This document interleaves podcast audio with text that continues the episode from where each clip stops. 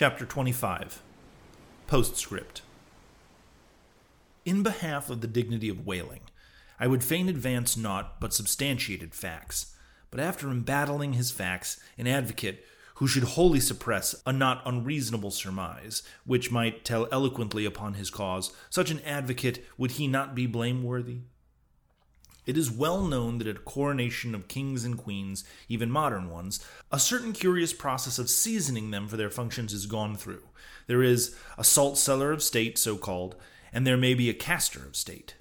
How they use the salt precisely, who knows?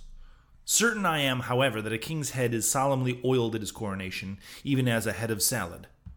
Can it be, though, that they anoint it with a view of making its interior run well, as they anoint machinery?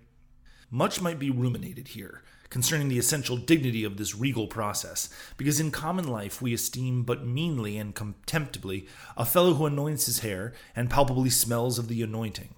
In truth, a mature man who uses hair oil, unless medicinally, that man has probably got a quaggy spot in him somewhere. As a general rule, he can't amount to much in his totality. But the only thing to be considered here is this what kind of oil is used at coronation? Certainly it cannot be olive oil, nor Macassar oil, nor castor oil, nor bear's oil, nor train oil, nor cod liver oil. What then can it possibly be but sperm oil, in its unmanufactured, unpolluted state, the sweetest of all oils? Think of that, ye loyal Britons. We whalemen supply your kings and queens with coronation stuff.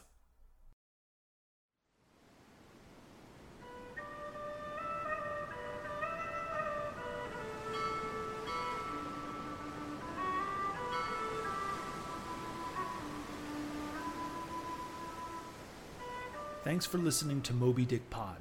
If you've liked what you've heard so far, consider subscribing or leaving us a rating on Apple Podcast. And as always, thanks for listening.